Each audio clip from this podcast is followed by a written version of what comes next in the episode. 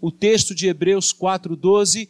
Hoje é o dia da Bíblia e a palavra nos diz, vamos ler juntos, porque a palavra de Deus é viva e eficaz e mais cortante do que qualquer espada de dois gumes e penetra até ao ponto de dividir alma e espírito, juntas e medulas, e é apta para discernir os pensamentos e propósitos do coração. Amém. Dia da Bíblia. Dia que tiramos como igreja no Brasil para agradecer ao Senhor pelas Escrituras, para agradecer ao Senhor pela formação do cânon do Antigo e do Novo Testamento. Juntos, formam 66 livros. Daí a palavra Bíblia, que vem de biblioteca, de biblos em grego. Este conjunto de livros, nós cremos, é a única regra de fé e prática para a nossa vida. As, a Igreja Reformada levantou no século XVI a bandeira do sola escritura. Nós somos o povo do livro, nós somos o povo que se direciona pela revelação da palavra de Deus nas Escrituras Sagradas. Deus se revela na natureza, pelas obras que foram criadas, Deus se revela nas Escrituras, porque soprou no coração do homem, como Paulo ensina a Timóteo, a sua palavra, a sua vontade, escolhendo, como Pedro nos ensina, corações na sua presença para registrarem, e assim eles fizeram, a mensagem do coração de Deus para nós. E Deus se revela em Cristo, a revelação viva, revelação natural, revelação especial, revelação viva. É assim que nós cremos, é assim que nós caminhamos. Por isso a palavra de Deus nos conduz. A Bíblia é o nosso farol, como o Salmo 119, de forma tão linda, nos ensina. Todos os versículos deste salmo falam das Escrituras Sagradas. Cada um deles é o salmo mais longo das Escrituras. Todos os versículos falam da palavra de Deus, a chamando de vários sinônimos, cada um mais bonito que o outro, testemunhos de Deus, juízos do Senhor, e ela vai dizer que a palavra é lâmpada para os nossos pés e luz para os nossos caminhos. Precisamos voltar para a palavra de Deus cada vez mais. Precisamos estudá-la a tempo e a fora de tempo.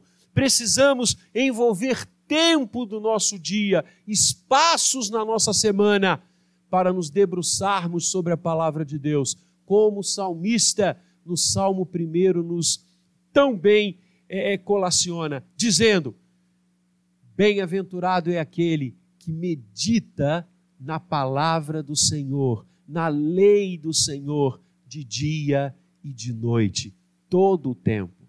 E o autor aos Hebreus vai nos dizer três coisas sobre a palavra de Deus. A primeira é que ela é viva. E de fato, amados, a palavra de Deus não fica obsoleta, não fica velha não fica antiquada. A revelação do Senhor se renova. E não obstante ter sido escrita historicamente há tanto tempo atrás, ela é viva hoje. Quando nós a abrimos, salta aos nossos olhos o ensinamento cristalino e bendito do coração de Deus. Os céus e a terra passarão, mas a minha palavra não diz o Senhor. Esta palavra viva que temos diante de nós, esta palavra que aquece o nosso coração, esta palavra, como diz o salmista, eu já citei, que é luz para os nossos pés, lâmpada para os nossos passos e caminhos, é esta palavra viva que Deus nos deu. Que privilégio podermos ler esta palavra viva, atualizada, que é usada pelo Espírito Santo para iluminar o nosso coração e aprendermos do Senhor e aprendermos dele. Esta palavra que nos apaixona, que nos entrelaça, que nos envolve, que nos conduz. Que bênção ter esta palavra à nossa disposição. Que bênção ouvir nesta manhã de homens e mulheres preocupados em usarem dons e talentos para levarem esta palavra viva a todos os quadrantes do planeta. Que bênção! E hoje de manhã cedo eu conversava com o reverendo Vinícius e ele me falava da sua agenda pelo dia da Bíblia, dizendo: Meu pastor, eu vou pregar em cinco igrejas. E eu disse: Rapaz, eu estou orando por você. E ele disse: Mas hoje é dia da gente comemorar. E é verdade, porque a palavra do Senhor é viva. Bendito seja o seu nome. Esta palavra que foi acontecendo ao longo do tempo de forma dinâmica, de forma plena, levando os homens ao conhecimento de Deus, tornou-se carne no Natal. O Verbo se fez carne e habitou entre nós. Esta palavra é viva e morredoura. A segunda coisa que o autor aos Hebreus nos ensina é que esta palavra, além de viva, é eficaz. Ela é eficaz. A palavra de Deus tem eficácia. A palavra de Deus, por ser viva, por vir do coração dele, por emanar da sua vontade, esta palavra cumpre os objetivos planejados por ele. Por isso, as Escrituras nos ensinam que toda palavra que sai do coração, da boca do Senhor, não volta vazia, mas faz o que lhe apraz. Por isso, nós devemos proclamá-la, porque ela é eficaz, ela não é letra morta. Ela não é letra morta porque ela é viva e ela não é letra morta porque ela é eficaz. Ela realiza os intentos de Deus. E nós poderíamos ficar aqui, irmãos, horas a fio, contando de experiências, de vivências, de homens e mulheres alcançados pela palavra de Deus em todos os meios do púlpito, do livre exame, das mensagens radiofônicas, da televisão, de folhetos que entregamos, todos os meios possíveis, através da internet, através do computador.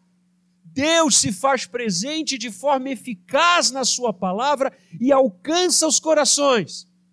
Por isso Ele nos manda proclamá-la. Porque quando a palavra é falada, quando os versículos são citados, quando os textos bíblicos são pregados, ah, amados, coisas maravilhosas acontecem no coração dos homens.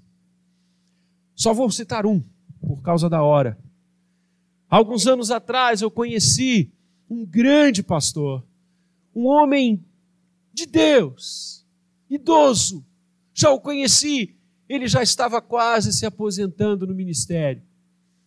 Ele era um dentista famoso na sua época, um homem que amealhou um patrimônio considerável pelo seu trabalho, mas não tinha nenhum compromisso com Deus. Andava errante, tinha esposa, mas tinha outras tantas amantes. Não queria saber de Deus, nem tampouco da igreja. E um dia aquele homem me contou, com olhos marejados, e eu também chorei. Ele disse: Meu jovem, eu era jovem na época. Meu jovem, eu quero lhe contar como o Senhor me alcançou. E eu disse, reverendo, eu gostaria de ouvir. Ele disse, era um domingo de tarde. Eu estava num dos motéis dessa cidade, com uma das minhas muitas amantes. E depois que nós tivemos o que para ali fomos fazer, ela levantou-se, foi ao toalete, e eu, deitado na cama do motel, estiquei a minha mão e liguei o rádio que havia no beiral da cama para ouvir uma música enquanto relaxava um pouco. E enquanto eu estava mexendo ali no dial, no dial daquele rádio, tentando sintonizar a rádio caiu numa emissora onde um pastor estava falando. E eu não sei por que permaneci ali. Hoje eu sei, ele me dizia. Permaneci naquela estação. Não quis tirar, não quis mudar. Apesar de odiar a igreja, eu deixei, minha mão ficou fixa. E aquele homem falando da palavra, aquele homem citando versículos. E de repente eu estava chorando. Deitado naquele motel, a minha amante voltou, me viu naquela, naquele estado, perguntou o que está acontecendo. E eu me lembro que eu só disse uma coisa para ela: Deus está falando comigo. Deus está falando comigo. Vladimir, ele disse: Eu levantei dali, tomei meu banho, fui para minha casa, ajoelhei-me aos pés da minha mulher, pedi perdão. Pedi perdão pelo marido que eu estava sendo, pelo homem que eu estava sendo, e disse a ela: Hoje vamos a uma igreja, qualquer uma. Qualquer uma. Nós vamos a uma igreja hoje. E eu entrei, Vladimir, numa igreja naquele domingo. E depois de algum tempo, eu me batizava, professava minha fé e fui para o seminário, mesmo velho, mesmo idoso. E eu disse: Senhor, usa os poucos anos que me restam para te servir, depois de tantos anos longe do Senhor. Eu poderia contar a você, meu irmão, minha irmã, dezenas, dezenas de histórias como essas, como essa, de pessoas que eu conheci, que passaram pela minha vida e que ainda estão na minha vida, que foram alcançadas pela palavra que é eficaz, que muda o coração, que impacta a alma, que perdoa o pecador, que liberta o oprimido, que dá esperança e vista aos cegos. Esta palavra que é nossa, dada a nós, como Paulo disse, o meu evangelho, esta é a palavra do nosso coração que é eficaz, que faz o que Deus deseja. Por isso, proclamemos esta palavra a todo tempo, a toda hora, a todos os instantes, a todas as pessoas, porque não sabemos o que que o Espírito Santo fará com a palavra que sai da boca de Deus. Ela é eficaz, bendito seja o Senhor. E finalmente, o autor aos Hebreus diz: que esta palavra que é viva, que essa palavra que é eficaz, que corta mais do que qualquer espada, que penetra até o ponto de dividir alma e espírito, juntas e medulas, ou seja, a palavra penetra na nossa vida em espaços que só Deus vai. Além dela ser viva, além dela ser eficaz, ela é apta para discernir os pensamentos e propósitos do coração do homem. E a palavra que o autor aos Hebreus usa aí, traduzida por apta para discernir, é a expressão críticos. O que ele está dizendo é que a palavra de Deus nos julga, a palavra de Deus nos analisa. A palavra do Senhor, ela é viva, ela é eficaz e ela é apta para discernir os propósitos e os intentos do coração do homem. A palavra lança luz no nosso viver. A palavra ilumina os nossos passos. Nós devemos coadunar a nossa vida à palavra do Senhor. Nós devemos coadunar tudo que somos, tudo que temos, tudo que queremos, tudo que imaginamos, tudo que fazemos à palavra do Senhor. Porque só ela é apta, só ela analisa com propriedade divina o nosso viver. A palavra então passa a ser o grande facho, o grande fecho, a grande entrada de tudo que queremos. É como Paulo escreve aos Colossenses dizendo: "E habite ricamente em vós a palavra de Cristo". A expressão que ele usa ali no grego significa habite de forma a transbordar não é uma habitação esporádica é, que vai acontecer e para muitos, infelizmente, só no domingo, quando o pastor abre a Bíblia para pregar, mas é uma habitação permanente. Paulo está dizendo que a palavra fique dentro de vocês, que vocês sejam tão repletos desta palavra que ela transborde porque só ela pode julgar os intentos e as intenções do nosso coração. A palavra, portanto, de Deus é o crivo das nossas vidas. Guardo no coração as tuas palavras para não pecar contra ti. Como poderemos guardar a nossa vida pura? Observando-a segundo a tua palavra. Amados, hoje é o dia da Bíblia. Dia de nós bendizermos ao Senhor, porque a Sua palavra é viva, eficaz e apta para discernir os propósitos e os intentos do nosso coração. Se a sua vida ficar de pé diante da palavra de Deus, louve ao Senhor. Se os nossos comportamentos ficarem de pé diante da palavra do Senhor, louvemos a Deus.